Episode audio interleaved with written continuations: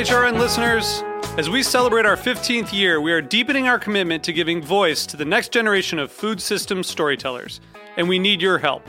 Our internship and fellowship programs help activate new possibilities for underrepresented and underestimated young people through experiential journalism, audio engineering, and production training. Through these unique programs, HRN helps food equity stewards build essential workforce readiness skills that expand their potential and foster economic mobility.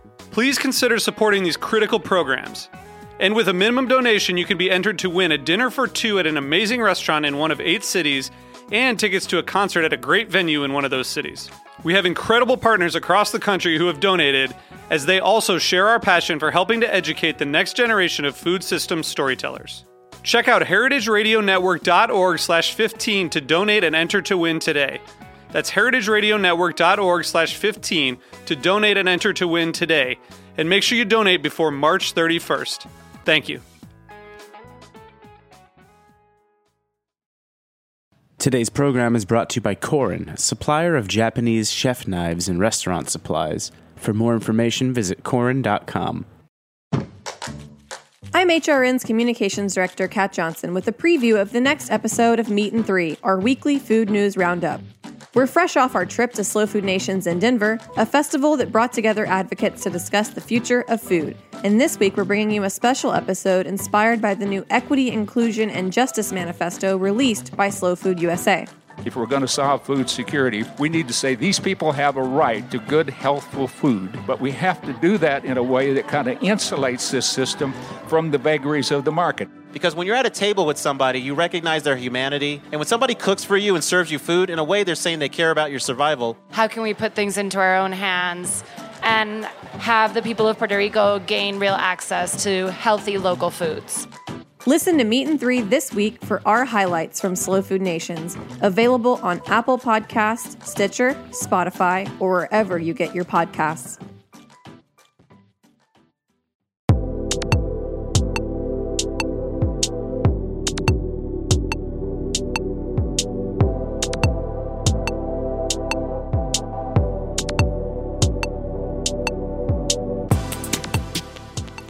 Welcome to Japan Eats. I'm your host Akiko Tema, a food writer and the director of the New York Japanese Culinary Academy, which promotes a deep understanding of Japanese cuisine in America.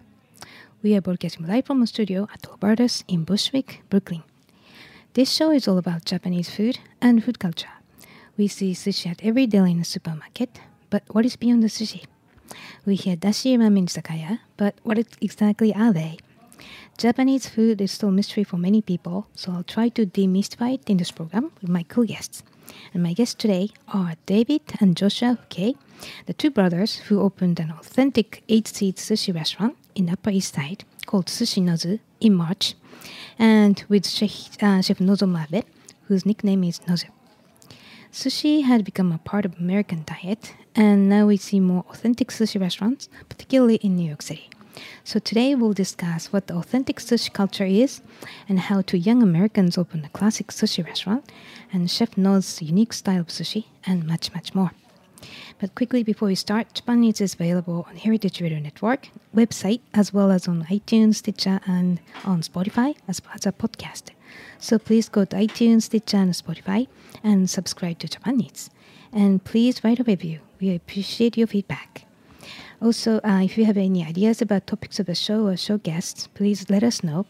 And you can email us at japaneats at heritageradionetwork.org. And uh, we are running a, a, summer membership drive right now, so please go to uh, heritageradionetwork.org website and uh, uh, become a member. Thank you so much. Uh, so now let's start a conversation with the team Sushi Noz. Hello, welcome. Thanks, Thanks for having us. So, uh, I have so many questions. First of all, uh, David and Josh. So, what's your background? So, first, uh, where did you go? Uh, did you grow up, and uh, what did you eat when you grew up? So, Josh and I were born on the Upper East Side, uh, just a few blocks away from the restaurant. Mm. So we were we grew up in Manhattan our whole life. Josh has lived here his whole life, and I moved to Miami ten years ago. Mm. But we grew up. Our parents were immigrants from Europe and from Iran, the Middle East. My mm. mom came from Iran, then to Switzerland, and from Switzerland to America. and my dad came from France to America in like uh, 1979. So sounds like a interesting mixture of uh, delicious cuisine.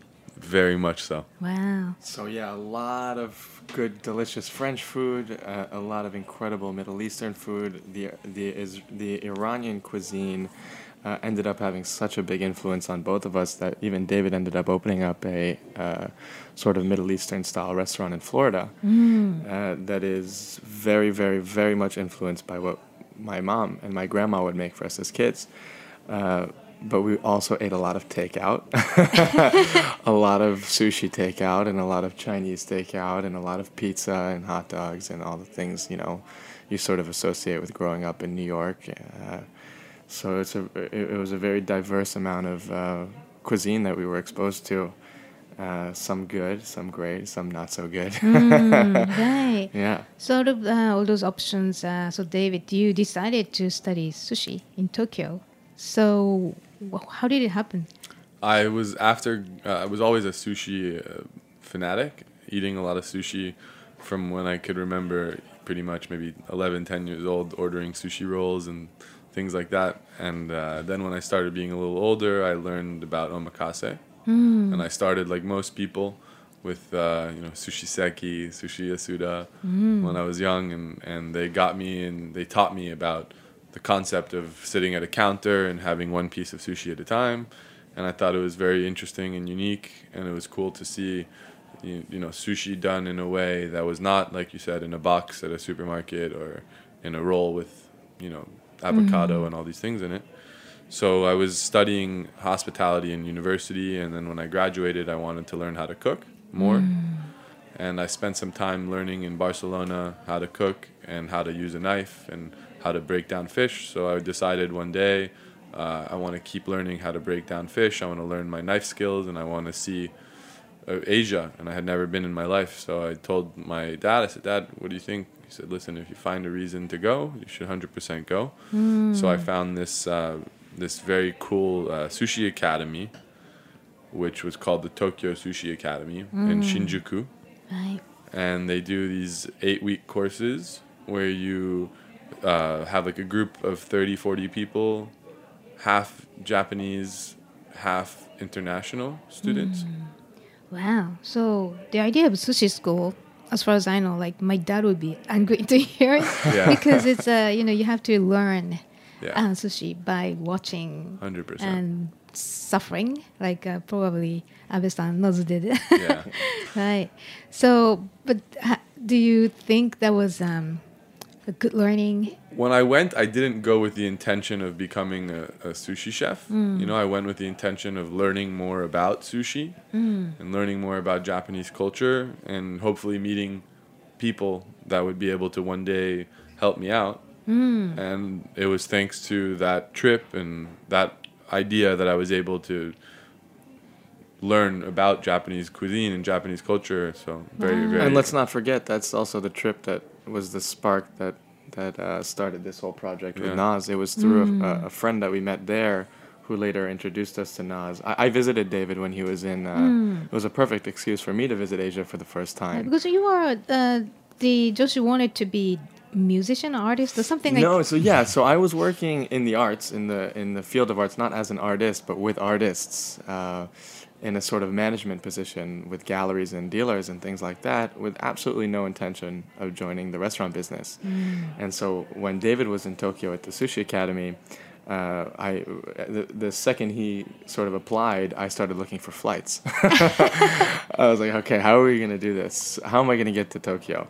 And so uh, I spent a week with him there, and uh, I have to say that that week is a week I'll never forget because uh, David was still in school and, and he was working arduous hours. I mean, they, they had them working, these students working really hard. It wasn't a holiday. And so I ended up spending uh, the majority of every day alone in Tokyo. And there's something incredibly romantic about being alone in, in Tokyo, in a place that's so foreign from anything you know, where you clearly do not belong, and, and, and just trying to make your way through it.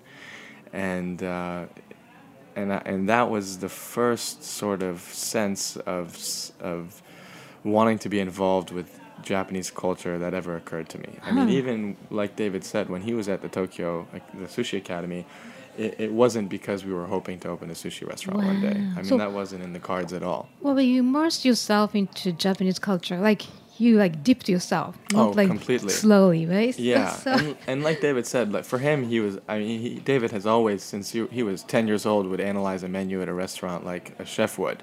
But for me, uh, the the interest in Japanese culture actually wasn't derived necessarily from the food. Uh, I had a really good friend, a Japanese friend growing up, Takefumi, who introduced me to a lot of animated culture, anime culture, and uh, definitely the Japanese art was super interesting to me in college. Like I said, I, so I was studying art in college. So I actually approached uh, an interest in the Japanese sensibilities, not necessarily from a culinary perspective. And so it was when we went to Japan, and uh, when I went to Japan to visit David, and, and I was looking for places for us to eat, that that I realized there's something really special going on, you know, i- i- in in the Japanese kitchen. wh- what was the essence of it? Josh actually, when he came, he's Josh is very diligent. He's uh he's good at organizing things. He's he, I remember he made an Excel spreadsheet. I, I it's funny because I told the story earlier and I thought I only remembered it today with the 15 sushi restaurants that we wanted to go to in Tokyo. He had done the research on Tabelog and found you know the 15 best and, and he said David this is the, this is the list. I said Yeah. okay, so he gave the list to the concierge and the concierge ended up we were able to get a few a few uh, you know not the ones that like people are booking two years in advance but we ended up having some pretty amazing cuisine and, and to answer your question th- something that I, I later learned actually a lot from our our, our partner Noz uh, this idea of the shokunin of somebody who when they look at food or they look at their craft there's a look in their eyes that you you see only in the most dedicated of people. And and it's something that is inspiring. And and we'll talk about this when we talk about sushi Noz a little bit more but uh, guests who come to Noz it's not just about experiencing great food but it's about experiencing uh, someone being able to watch somebody who's just so inspired and dedicated and doing what they love. And you know, when you're used to in, in New York, when you go to a restaurant in New York, if you dare to step foot in the kitchen, it's like the circus, right? And I mean, there's a whole beauty to that as well, but it's an entirely different experience, and uh, that struck me. Im- that struck a chord immediately, and I'm sure we'll talk about this later as well. But the the the carpenters who built our restaurant then took that to a whole other level for me.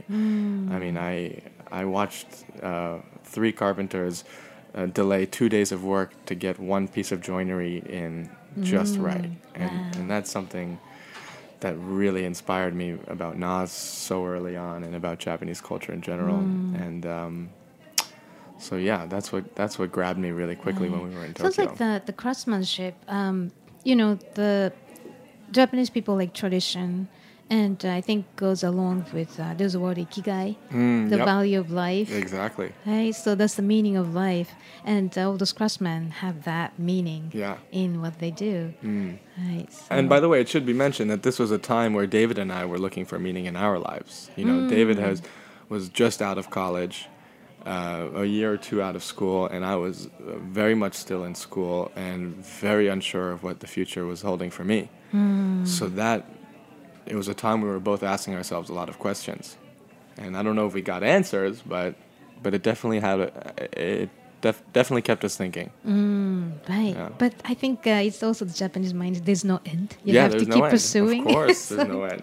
right. So I think you are in the right track in uh, your ikigai search. Right. So uh, now, so craftsman Nozu-san. Uh, so I heard you've been uh, in making sushi for last 18 years. So, uh, so where did you grow up, and what? Why did you decide to become a sushi chef in the first place? Okay, so I was born, born and grew up in the Hokkaido, so mm. which is the northern parts of the Japan. So um, my hometown is so tiny. There's mm. a fisherman areas. My grandfather also had a seafood company, mm. so he always teach me how to use a knife, how to sharpen the knife, so how to preserve the fish, how to boil the crab, uh, how to break the shell of the sea urchin, open the crab, uh, open the scallop. Yeah, he teach me so many about the seafood. So I was, yeah, I wanted to be something like craftsman. Yeah, when I was kids. Yeah. Right, and also Hokkaido is really um, the treasure box of seafood. Oh, absolutely. Right, it's like Yeah. unique. It's slightly different from other parts of Japan. Yeah, out they there. say the bays in Hokkaido, there's some magic in the water Right. So and the cold temperature and, and the cold temperature. Right. So anyway, so so where did you study sushi, Nozu-san? Uh, I still study in sushi. of course, That's yeah. the right answer. Okay. yeah. So yeah, uh, uh, first basic uh, I learned that sushi in my hometown in hmm. Sapporo City, hmm. and when I was 17, so I moved to the Sapporo City. So when I was 20, and then I moved to the Tokyo, hmm. and then I came in New York when I was 24. So I learned about sushi in three locations. So um so the you decided to come to New York City and wh- wh- why did you come to New York? Uh, I'm so embarrassed. So when I was a high school student, so I was into skateboarding, hip hop music, and fashion. So that made me want to live, especially in the New York City. Yeah. Right. So it's interesting, right? And then you started working for Sushi Zen, which is one of the most established, popular sushi restaurants in New York City. So, and then you became an executive chef. So that's very impressive. Um, so let's go back to David Josh. Why did you open a sushi restaurant in New York City? So, uh, like I said earlier, uh, David and I, I don't think we ever had the intention of doing it. And it wasn't until we met Noz and we tried his food at Sushi Zen. And for the listeners who don't know about Sushi Zen, it's a fantastic restaurant that is not necessarily known for its fine dining. It's popular among a corporate crowd, especially for lunch. It's in Midtown of Manhattan. And so when we went for the first time after we met Noz to try his cuisine, we were expecting just that a corporate lunch. We thought we were going to be spending 30 or $40, uh, get some buri and maybe some tempura. and, uh, and what ended up happening, in fact, was that we were, we were provided with an experience very similar to what we're now offering at Sushi Noz. Uh, it was a two and a half hour, 25 course uh, meal that Noz had prepared for us. And David and I sort of looked at each other at the end of this meal, and we recognized that there was something going on with Noz, and that we wanted to be a part of it. I imagine that he could have just as easily have been a musician or an actor, and we just heard his song on the radio, uh, or not on the radio. You know, we just heard him sing a song, and we said to ourselves, "Man, we want to be involved." You know, it could have just as easily have been that. It I wish we had uh, some recording today to play. I wish I knew. no, no, no. I'm saying he could have been an, if he was a musician. Okay. It turns out he was a sushi chef, Yeah. and it turned out that we wanted to be a part of it more than anything. Mm, But but you knew him. How did you find him? So we we came in contact with some chefs in Tokyo, who we, we had a sort of like a we, a late night out with in Tokyo, and that chef was coming to New York. Uh, so this was in June or July, and he had a trip planned in September, and we got a phone call in September saying, "I'm in town. Do you guys want to get together?" And we said, "Sure." So we went to a hotel in Chelsea called the Americano Hotel, and I'll never forget it because Yeah. it's the first time. Four years I ago, met. right? Yeah, four years ago, and uh, the chef didn't speak great English, and, and so he, he brought he brought along Noz sort of as a I guess as a friend, but also as sort of a translator, and uh, and it was a funny crowd because that chef was much older than Noz and myself. I was 21 at the time. Noz was 27, 28, 29, 28, 29, and. Uh, and I had brought along one of my friends who was also much older than us. So it sort of worked out that those the the, the two of them were talking a lot, and Noz and I were talking a lot, and we instantly connected. And that's when he told me he worked at Sushi Zen, and he was like, "Oh, you should stop by for lunch next week," and you know the rest is history. Wow. Yeah. So it's a coincidence, but sounds like a destiny too. Yeah, absolutely. Yeah. Right. So um, yeah. Well, the well, before the show, I well, it's kind of like a jump to the next step. But your restaurant Nozu is running so well. even in the summertime. And Oh, congratulations. thank you. Right. Um, but uh, when you open Hmm. together, three of you together, what is the biggest challenge in opening a sushi restaurant? Oh my God! Well, so Noz just mentioned that we met four years ago, and we mm, we shook hands on this uh, almost four years ago. Very quickly after that, so this was a, a long, long process, and it's hard looking back to pick out what was the hardest part. But the first thing I think about when you say that is the the logistics of having it built in Japan and having it shipped over here. We we went we had the crazy idea to have um, Sukiya Daiku, like tea room architects, carpenters from Japan, actually build our restaurant in Kyoto. That's ridiculous. Yeah, I would not I be able to even imagine doing yeah, it. Yeah, it really was ridiculous, and it was as close to being impossible without being impossible. Right. and so the just the pure logistics of shipping over all of that uh, material, we, I think we shipped over over a thousand pieces of wood, stone, and sand. Uh, to New York, that was a challenge. I think at one point we thought maybe we wouldn't be able to overcome it, and we were. Right, but what's, what's the whose idea was that? Uh, so it's- you? Yeah. It, so uh, I have a sort of a sense, a mentor who's been sort of my guiding uh, force in all things Japanese for a long time. Actually, my childhood friend that I told you about earlier, it's his father, uh, Koichi Yanagi, who actually has a wonderful art gallery in Manhattan, a, a, a great Japanese art gallery. And uh, when I had run the idea by him of opening a, a Japanese restaurant, he set out some rules for me. And one of the rules that he told me was that if you're going to do this, you're going to do it right. and so he introduced me to the carpenters uh, who built his gallery.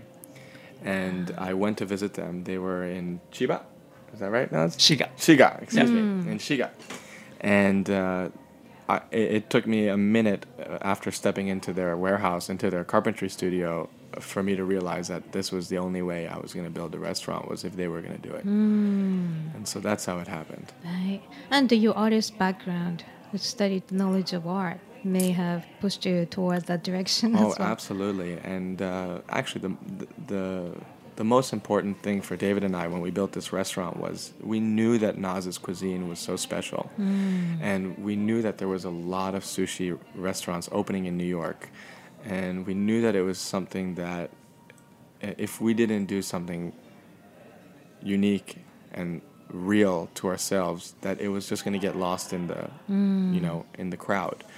And um, and I knew that I knew that whatever we did, it had to live up to the quality of Noz's personality and Noz's skill. Mm. So it wasn't it wasn't going to be enough to do to you know to just build a restaurant. It had to be mm. something that was as important as what he was doing. Right. Interesting, because I, I first time I saw your restaurant, this is something else because you really feel the weight of tradition and all those details. But uh, it's interesting that your childhood's friend's father had that kind of connection too. Yeah. So sounds like everything's the based on destiny. Yeah. Yanagi-san, if you're listening, thank you very much. Right. Okay, so let's take a quick break here, and uh, when we come back, we'll discuss uh, Nozu-san's unique style of sushi. So please stay with us.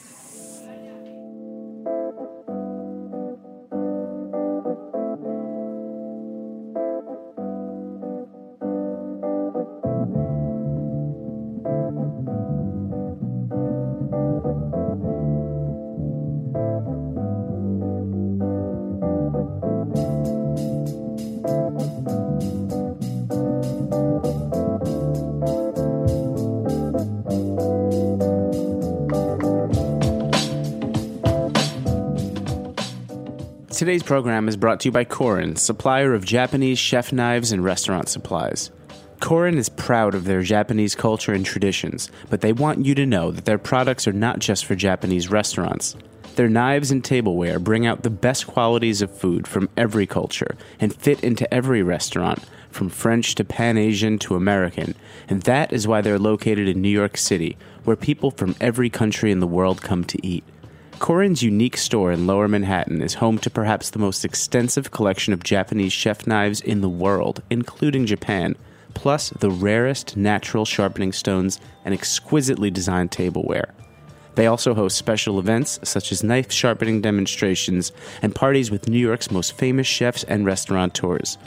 Korin is dedicated to this ideal, bringing the implicit and elegance of Japanese culture to your table, be it in your home or in the finest restaurant. For more information, visit Korin.com.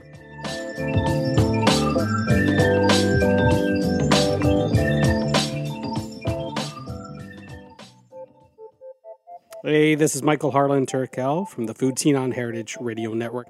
I've been with the station for over eight years, 350 shows, and it is the most consistent thing in my life. Every Tuesday at 3, I know to be here in studio, but I also get the, the privilege of meeting such amazing people, artists, artisans within the industry. Get to learn a new factoid, a, a new way of life from these wonderful people. And I hope you do too by listening and that you donate to our summer drive. Just go to heritageradionetwork.org slash donate and click on the beating heart. And we'd even appreciate monthly recurring donations to any show on the network you could designate to the food scene, the speakeasy, and that many more.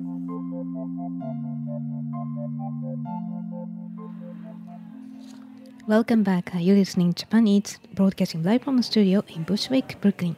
I'm your host Akiko Katayama, and my guests today are David and Joshua Foulquier, the two brothers who opened an authentic eight-seat sushi restaurant in Upper East Side called the Sushi Nozu in March this year, uh, with chef Nozomu Abe, whose nickname is Nozu.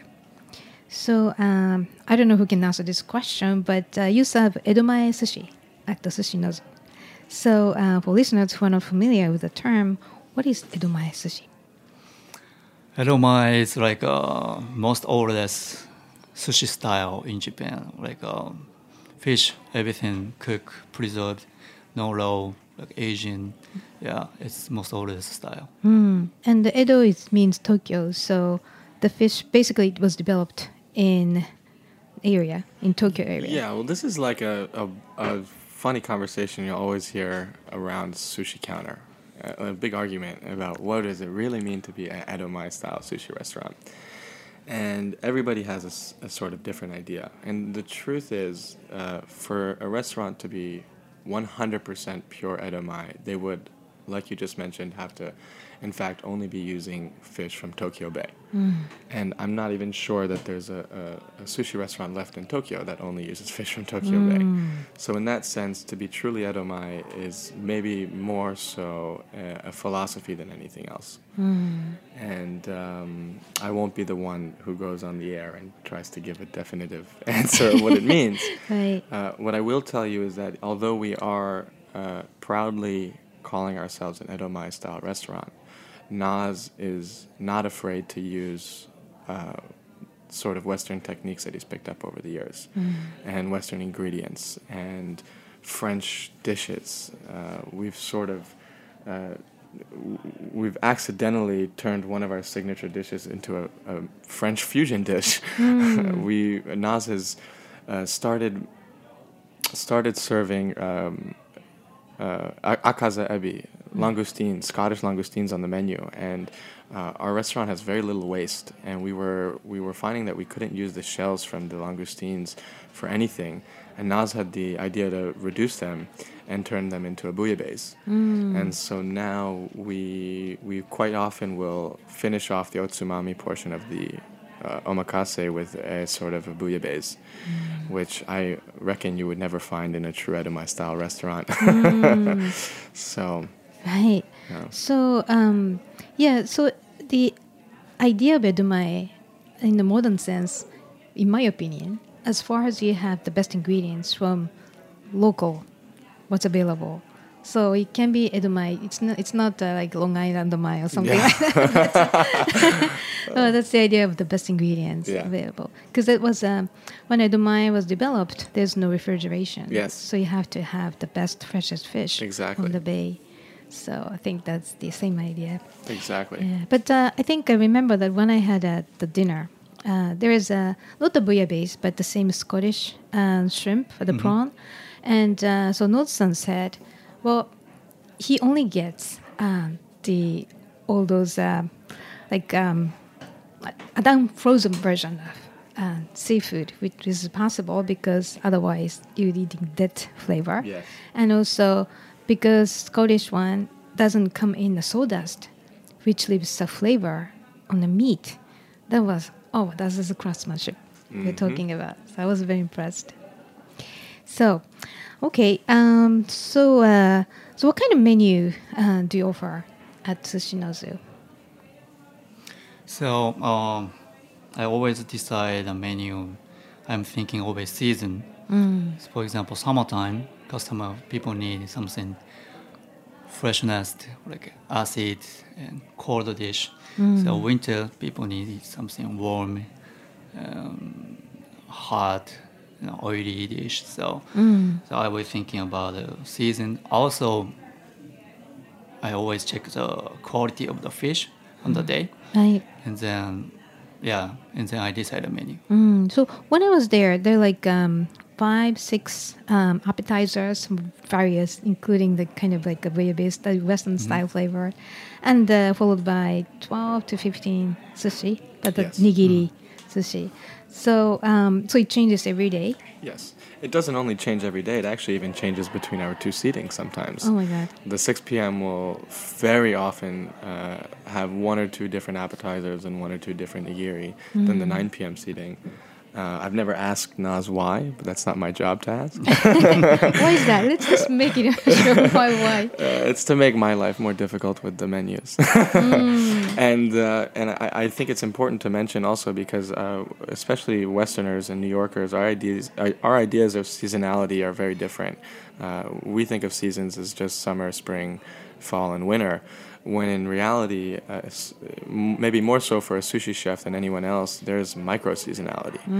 You know, there's seasons that can be broken down into two or three weeks. There's ingredients that you know Noz is looking forward to using between June 1st and June 21st Mm. that you know July 1st won't be available anymore. Right. So we've never. I, I think we can. I think I can say we have never served the same menu twice, Mm. and um, and every day is a surprise for us, just as much as it is for the customer. Mm, that's amazing. And you can get to taste. I, you know what? I get that question a lot, and David and I, uh, I've eaten at the restaurant now uh, three times, and David has eaten there three times as well. So I wish I was eating, I was tasting Mm. every day, but well, that means that you are good management. yeah. no, I, I, I tell when my customers ask that, I tell them I actually, and it's true. I really think I would get, I, I get more joy out of watching uh, others enjoy it than I imagine I would out of myself enjoying it. Mm, right. Okay. And uh, so, by the way, uh, Nozu-san, your sushi is authentic, but you incorporate new elements. Mhm. Uh, in, in addition to that bouillabaisse, that kind of idea. But maybe you can give us some more uh, examples of the, your originality. I try to find something like a new style. Yeah, Mm. but I don't want to make something fusion dish. So I want to keep uh, traditional my style. But we always try to fight in, finding something new ingredients. So, for example, one of our signature dish, octopus with hummus puree. Mm. So usually octopus uh, stewed with the red beans. Mm. It's a common Japanese food, but I can't find uh, Japanese red beans in the New York, so that's why I find uh, chickpea instead of Mm. the red beans. Yeah. I really enjoyed the creaminess. That was a new discovery. Mm. That makes sense, Yeah. totally. So we always something our new nut style. Mm. Yeah. Right, and it never repeats. Always new. right. Okay. Um, so I heard that you you f- use the fresh rice for your sushi instead of a standard, uh, Yep. somewhat aged rice. So why do you do that? Uh, so mostly sushi chef using komai, Mm. which is a dry rice, but we using the shinmai, which is a fresh rice. So shinmai is a very moist, a lot of sweeter more than komai. So however, after mixing the vinegar rice, shinmai will be a little bit sticky. Mm. Sticky, so uh, it has to be harder to make good sushi. But our rice farmer is making good shinmai for uh, sushi chef. Mm. So he is thinking what is the best rice, how to keep good quality after mixing the vinegar, even the shinmai. So that's why I use his rice. Mm. So he developed a new kind of species. Yeah. Right. Josh and I went to his former place, so we know how do they make a rice. So we know they are so much passionate. Interesting. Wow. Okay. And uh, so also Nozu-san, so the there's a behind the counter. There's a interesting freezer, and uh, it's like beautiful. Not Yeah. just beautiful, but it's, It's a refrigerator. interesting. Yeah, refrigerator. Okay. So how how do you describe what is it and how does it work? Uh, okay, so um, regular refrigerator is too cold for the fish. Is but our ice chest is not electronic. We use big ice cube on the top of the ice chest, and um, cool air coming from uh, ice. It's softer than regular refrigerator. Mm. Also can keep fish moistened. Right. Yeah. So Refrigerators tend to dry out fish a lot. because Uh, with the air coming. exactly. Right. Dry out everything. Dry out everything. It's Mm. the best way to maintain fish. Wow. But it's not usually available, right? Oh no no yeah. I mean it was uh, we weren't even sure if we could get one. It it, it was um, it was a craftsman in Tokyo who makes very few of them a year and he's really picky about who he works with. And actually usually he he he he has to try the um, itamae's sushi Mm. before agreeing to work with them. And uh, through some miracle of God, uh, I got his contact information and sent it to Noz and had Noz uh, handwrite him a letter asking him if, explain to him our concept and what we were trying to do to New York and asking him, basically asking him if he wanted to be a part of it. And so we organized a trip around, uh, g- we, we went to Tokyo with a lot of other purposes in mind, but really with the uh, big, big, big idea of having him agree making us one of these uh, ice chests. And uh, he obliged, and we were able to do it. And we were very thankful that he Mm. agreed to do it. And, Right. and we patiently await him to come to the restaurant. Well, I, I even cannot imagine. I don't know how many uh, that it's called the himuro Exactly. right, producers exist in Japan either. Yeah. So wow. Maybe only us in United States. I think you know. Uh, Sushi Sho. There's there, no. You know what? I have to Oh, go on the mm, record as saying there's a one. Continental United There's one in Hawaii. There is one in Mm. Hawaii, and I, I've noticed some people True. on the on the Yeah. Sushi Noz Instagram have made a point to uh, point that out to us. Uh, so Call it the continental United It's the continental United States. Right. I really didn't know, by the way, until after someone had mentioned it. But Right. Ah, it was just one in the East Coast. That should be Yeah. enough, even. On the mainland. Right. And uh, okay, so the so you have only two seatings per night, six and nine, right? So what's the point of serving a group of customers together at the same time? Oh, it's a it's there's a very practical answer to that. Um, you know, David and I uh, and, and Noz, we had a, a huge decision to make when we started the restaurant. Uh, was how many seats are we going to put at the counter? And frequently in New York, you'll see more than ten seats. And uh, as soon as you surpass a certain number, it's very difficult to maintain uh, a certain quality. At the very least, it's very hard for one chef to take care of uh, that many people. You can certainly maintain a high standard of quality, but uh, it was very important to us that Noz was the one taking care of everybody. Mm. And we, through experimentation, through catering, and uh, obviously through his 18 years of experience, were able to deduce that eight was the magic number. Mm. And uh, the way Noz courses out his otsumami and the way he does his nigiri and how everything is prepared very much in a specific way, it would be almost impossible for Noz to serve people in a scattered Mm. uh, arrangement. You know, if two people showed up at six and two at seven thirty and four at eight, he wouldn't. Uh, he would not be able to to sort of perform Mm. uh, the show at such a consistently high level as he has been. Yeah, so when I dined there, I really enjoyed, you know, because he was able to focus on what he does at the same time. It's like a show, Mm. and the customers can see, and uh, and also his attention is hundred percent on what he's doing, and also at the end of the dinner, there's a communal sense, the sharing, admiring, that what it was. So yeah, I thought it was a really great idea. So, uh, but the menu price is three hundred dollars, including gratuity, which is great. But um, um, you know, and I think people might think it's super expensive, um, and there are expensive sushi restaurants, but I think I thought it was valuable.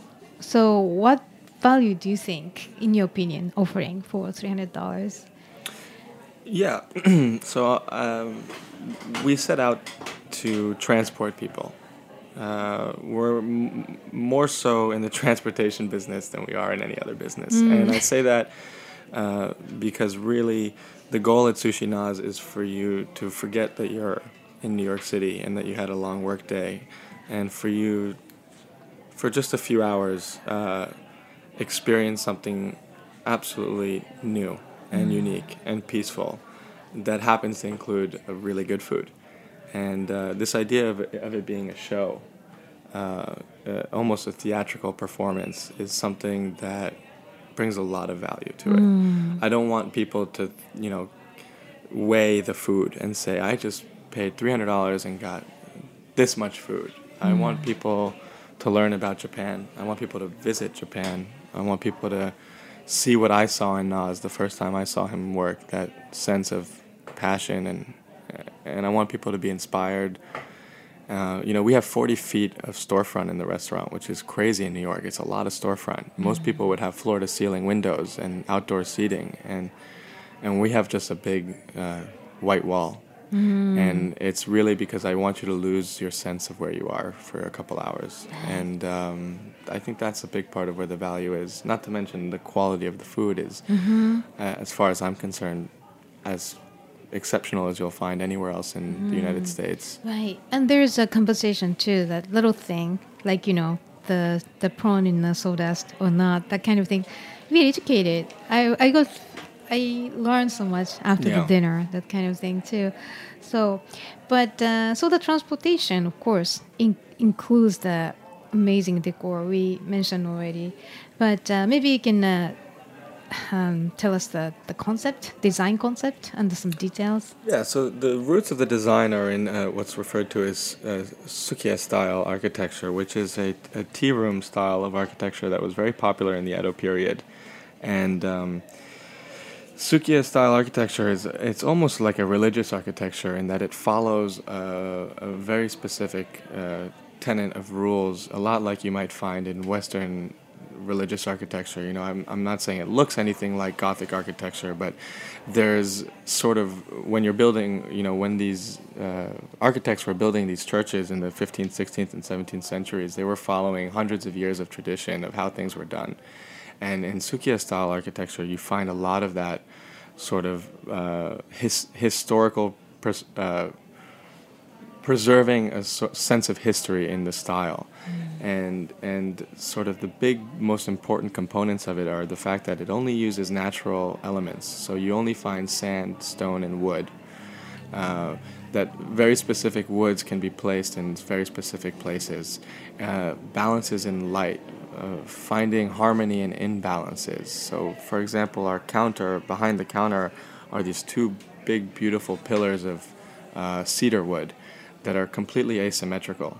Mm. And sort of finding harmony in that asymmetry is something that's very important in Sukiya style architecture and in Japanese aesthetics in general. Mm. And so you're you're confronted with a lot of paradox in Sukiya style architecture. Mm. And um, and so yeah, that's sort of the the, the root of, of the, the design and Mm. and like we mentioned earlier, the, the restaurant was actually built in Japan.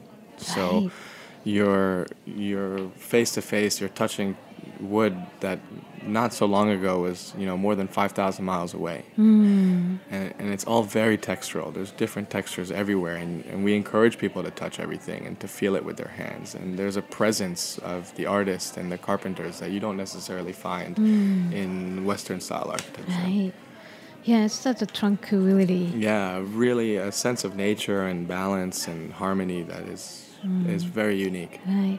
I was thinking, like, you know, it's like a whole Brooklyn thing's going. There's a nice old warehouse factory style, Mm. and you can transport to somewhere else. Oh yeah. And then, but somehow you managed to build the wheel Sukiya in the middle of New York City, and uh, I really enjoyed being there. Thank you.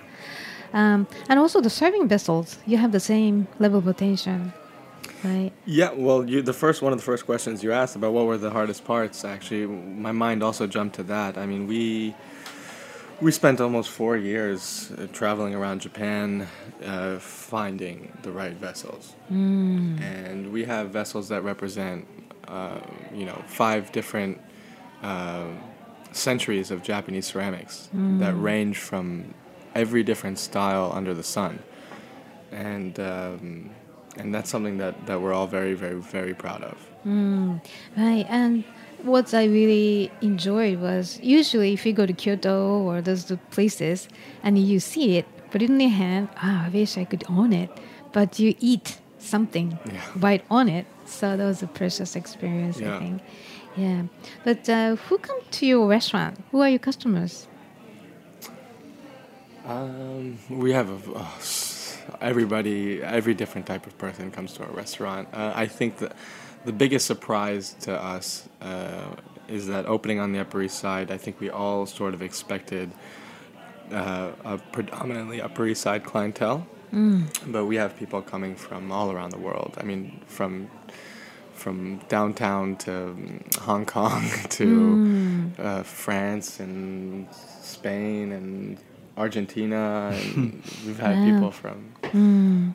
That's uh, you know, the at the beginning I said there are more expensive sushi restaurants in New York City, especially, but I really think there's a maturity of customers' perception about sushi, right? So that's the your place is uh, the proof of it. So how do you predict the future of sushi in the states Future of sushi in the States. Wow. Or anywhere globally? Well, sushi in the States has changed a lot in the Mm. last 10 years. From Mm. obviously from 40 years ago when the first sushi sushiyas came to New York. But now I think when we first opened, Josh was concerned that uh, there would be other people serving our style of sushi and that it would make the mystique of our Edomae style sushi or our take on Edomae style sushi for some reason less interesting. Less interesting. But I think it's the opposite. I think what you need is you need people to educate, like you just said, mature, grow up, Mm. grow out of a maki, a California roll, to a piece of nigiri, to then a piece of you know sashimi, and then once you've had the whole entry level, you start trying omakase, and then you Mm. start seeing the different ways. And I think that New York is obviously the forefront of all cuisine, probably in the world. So I Mm. think that from New York, outside of Japan, I think everything will spread. So I think the more Edomae style, traditional, traditionally Mm. legitimate restaurants that open here, you'll start seeing some in Los Angeles. You'll start probably seeing some in San Francisco. Hopefully, maybe Sushi Noz one day. yeah. Yeah. So I have to say, David, throughout this whole process, was sort of like our. Uh, he was the cornerstone of hope and faith through it all. Because Mm. in the four years that we tried to open this, a lot of things almost went really bad, Mm. really wrong. and David was, and I, I had a lot of doubt. You know, again, like David mentioned, I had a lot of doubt about if this was too traditional for New Yorkers, if this was especially with you know there there is an emphasis on aging, but it's not what defines us. Mm. And uh, I was worried that people were going to be scared of that. And David and and David was always the one to tell me like, if it's as good as we know Noz it is, and people keep educating themselves, and more like restaurants like this open up, it's only going to become uh, more interesting to people. Mm. And and I have to say now, you know, when you ask about the future of sushi, especially in New York, the future is going towards this more traditional style. There was a Mm. five-year period where uh, this sort of New York omaka- New York style omakase was booming, Mm. and uh, in, in the last year alone, we've had, you know, uh, shoji, uchu, uh, Onodera. Onodera, Mm. Amane, are four restaurants that are absolutely Tokyo style. I mean, you know, as much as you can be in New York, Tokyo style restaurants. And you look at the two years before that, and it was a, you know, like that downtown style. Mm, and so it's great. I think that's. I think that's going to drive a lot of interest for people going to Japan. I think a lot more people now are going to Japan than were going five years ago, Mm. and then they come back and they they're looking for that. Right. You know.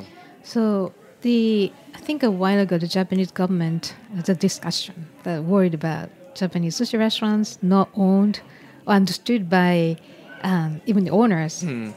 So that kind of thing. It's great. Sushi is popular, but where is the culture being communicated Yeah. properly. So I really like the Nozu because this is so right. I'm learning so much from this dining experience, a couple hours. Yeah. So Yeah, I have to say some of the more rewarding moments are when our Japanese customers who live in Japan come to the restaurant, and I, th- I I'm not sure what their expectations were, but I think that they are so happy to see that what we're doing is that we're doing what we're doing and and that's really rewarding for I know that's really rewarding for Noz and I when we're able to you know show somebody who it doesn't live in New York that listen we're we can do it right here also like we're showing people Mm. you know how it can be done in New York right. yeah Nowadays, people, you know, being a global city, people from all over are gonna come and eat sushi in New York. Just doesn't mean that we can't be the best sushi restaurant in the world being in New York. They say the best pizza restaurant is in Tokyo. so if a guy can open uh, the best pizzeria in the world in Tokyo, we can open the, hopefully, you know, the best sushi restaurant in the Mm. world in New York, and that's what we're trying to do. Right. I think it's a focus. Like, for instance, I went to one of those uh, sushi restaurants in Japan, and it was. I heard sushi restaurants make money fairly well in Japan too, but there's no focus. Like you can feel it's it's a business, oh yeah right? So it's not the craftsmanship. So you that's it doesn't matter where you are. It's just craftsmanship, which Exactly. is at Nozo. So congratulations. thank you Thank you. Right. So what are you guys uh, planning? oh we just want this to get better every day and we th- t- right now we're planning for tonight's service Yeah. Right? tomorrow we're gonna plan for tomorrow's service I won't keep the quality. Mm, Yeah. Right. Well, it must be hard to rebuild a, another set of all the Sukiya room Yeah. in other place. The good thing now is we know what to do more or less. We have an Mm. idea, not probably we don't know exactly, but Mm, you can see it. the good, the most important thing is to take your time. You know, Mm. Danny Meyer is obviously very important for a lot of people in this business, and if you read his book, he was great and he built an amazing empire, but it was one step at a time. Mm. Opened one restaurant, made sure that it was great and that it was an institution, and then he developed. So hopefully, you know, with Noz, at least with me, it was like that. Three year, three years I spent in one restaurant, and now I, three years is another one. Hopefully, maybe in three years there'll be another one. Mm. But definitely, we don't need to rush and hopefully become, like I said, the best restaurant that we can be. Well, I think it's gonna happen. So good luck. thank you All right. Uh, so thank you for joining us today. Um, okay, so listeners, if you have any questions or comments about the show or suggestions for show topics or guests, please contact us. Japanese Heritage Heritage Radio, Radio Network.org or akikokatayama.com. Oh, before I forget, how the listeners can get to know you, the details of Nozu and an update. Oh, well, uh, you can uh, follow us on social media. We have an Instagram account at SushiNozNYC. We're posting really wonderful photos and uh, and we we try to explain a lot of what Noz's process is like and all about our ceramics and the uh, design of the restaurant through that medium. And then we just launched our full website as well, which which does a, a fantastic job of answering uh, all the questions you would have about about Sushi Noz, about Noz himself, and Mm. and so I, I would start there. Great. all right. So, all right. So the uh, again, thank you for coming. Thank you for having Yeah, us. and uh, well, keep us posted. Absolutely. All right, so the Japan Eats is live on 3 m 3 at 3 p.m. on Mondays and always available at heritageradionetwork.org, iTunes, Stitcher, and Spotify as a podcast. And uh, engineer today is uh, David Tadashore, and thank you for listening. I'll see you next week.